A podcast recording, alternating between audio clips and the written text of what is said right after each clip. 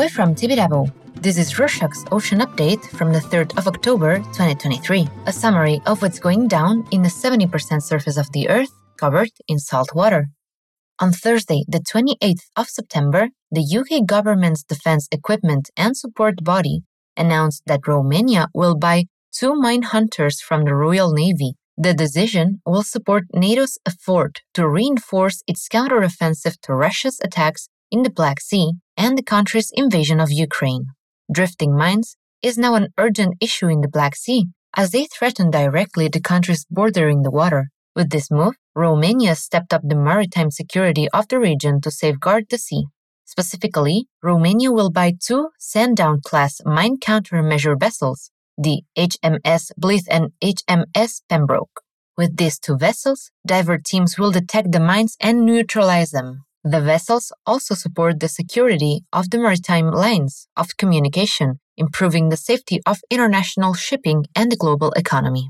Moving on, on Wednesday, the 27th of September, the first conference of the United Nations Decade Collaborative Center on Ocean Climate Nexus and Coordination among Decade Implementing Partners in China, or DCC OCC, took place in Qingdao in the Shandong province. The aim of the five day event was to strengthen the center's network and promote cooperation. More than 300 researchers from 100 organizations in the UN and 30 different countries attended the conference.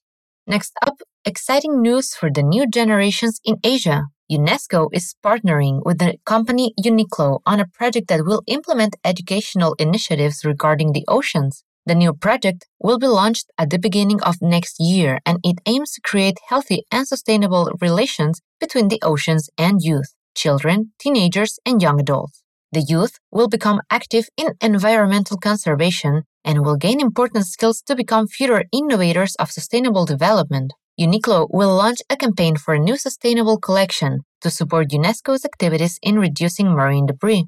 For every purchase of designated products, Uniqlo will donate 1 US dollar to UNESCO until they reach the $1.5 million target.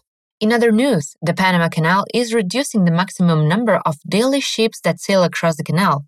Again, in previous episodes, we talked about the intense drought that impacted the region and that forced the canal authorities to reduce the number of daily ships that travel the canal from 36 to 32 in an attempt to save the water necessary to operate. Well, the authorities had to impose stricter measures, reducing the number of daily travels from 32 to 31. Nine vessels per day will pass through the new locks, while the rest will go through the old one. The drought in Panama and the reduced daily travels in the canal are affecting the global economy, and the hope is that rain will fall soon and that the canal will be able to operate at the best of its capacities as soon as possible. Still on cargo ships, on Tuesday the 26th, Ireland's Army Ranger Wing seized more than 165 million US dollars worth of cocaine on the MV Matthew vessel off the Cork coast. The military intelligence suspects that the ship was supplying cocaine to smaller vessels that international security forces had already seized. In fact, authorities from Spain and France seized more than 3,000 kilos of cocaine in smaller ships, which probably got their load from the MV Matthew. The European and British military are now investigating if the MV Matthew was the central supply point of cocaine that went from Colombia to several European drug gangs. Authorities believe that a collaboration of several European crime gangs was financing the ship's trip. The cargo ship industry is finally moving towards greener solutions. On Friday, the 29th, the world's first container ship powered by methanol docked at the port of Felixstowe. The Danish vessel, called Laura Maersk, has already been described as a, quote, historical milestone, end of quote, for global shipping because methanol is a non persistent chemical that is broken down in the environment. The logistics company Maersk, owner of the vessel, aims to achieve net zero greenhouse gas emissions seven years from now. Maersk also announced to source methanol from a US based facility that captures biogas from decomposing organic waste. Talking about environmental issues, on Thursday, the 28th, Sunil Kumar Singh, director of the National Institute of Oceanography, or NIO, warned that the ocean temperatures are warming faster than expected, especially in the Indian Ocean. Because of its geographical location, the temperatures increased by 1.1 degrees Celsius or 52 Fahrenheit, more than the rest of the world, which rose 0.7 Celsius or 45 Fahrenheit on average. He also added that the consequences of this climate phenomenon will have a big impact on the Indian subcontinent. From water warming to plastics in the ocean, the Research Council of Norway is funding the Plastic Spread project with more than 1 million US dollars. The 2023-2027 project aims to investigate if marine plastic waste will increase the antimicrobial resistance of shellfish and humans. The SINTEF Research Foundation will collaborate in the framework of the project with the Norwegian University of Science and Technology and the University of Thessaly in Greece.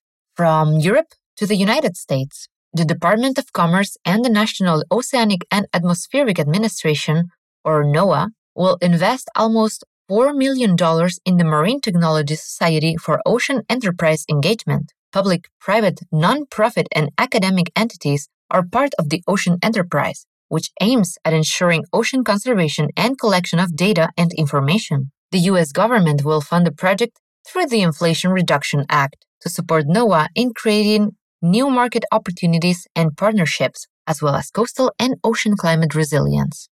Moving on to Australia. On Saturday, the 30th, a whale collided with a boat during a fishing expedition off the coast of Sydney, causing the death of one person and another one was sent to the hospital. The collision was so strong that the boat flipped upside down and the two men were ejected from the vessel. Police declared that the collision with the whale pulled one man unconscious from Botany Bay and that he later died, while the ambulance quickly brought the second man to the hospital where he is now in stable condition. In other news, according to a study published in the journal Tectonics, a team of international scientists has recently refined the map of Zealandia, the submerged continent in the Pacific Ocean. The crew of scientists used data from dredged rock samples taken from the ocean bed and analyzed seismic data of the region. Zealandia is a continent of 2 million square miles, originally classified as a microcontinent, but the largest of all. It measures six times the size of Madagascar. After geological considerations, scientists classified it as a proper continent. Closing with the appearance of Synodus randalli, a native fish from the Red Sea, in Mediterranean waters, specifically in Turkey. It's the first time that this fish has appeared in the Mediterranean Sea.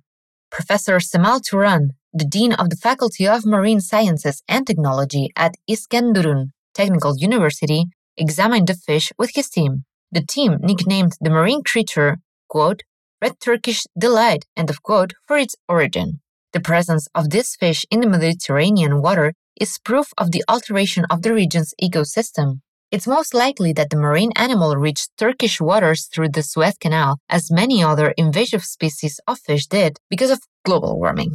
Professor Turan remarked that the Synodus randalli is predatory and aggressive, and scientists are worried about its presence in the region due to the ecological impact it might have on native species. That's it for this week. Thanks for joining us. Did you enjoy this episode? If you like the show and want to continue to be ad free, we need your help. Spread the word. Tell your group chats about how cool we are. Message your friends and your family. Tell your neighbor about all the interesting things you have been learning about the oceans. And see you next week.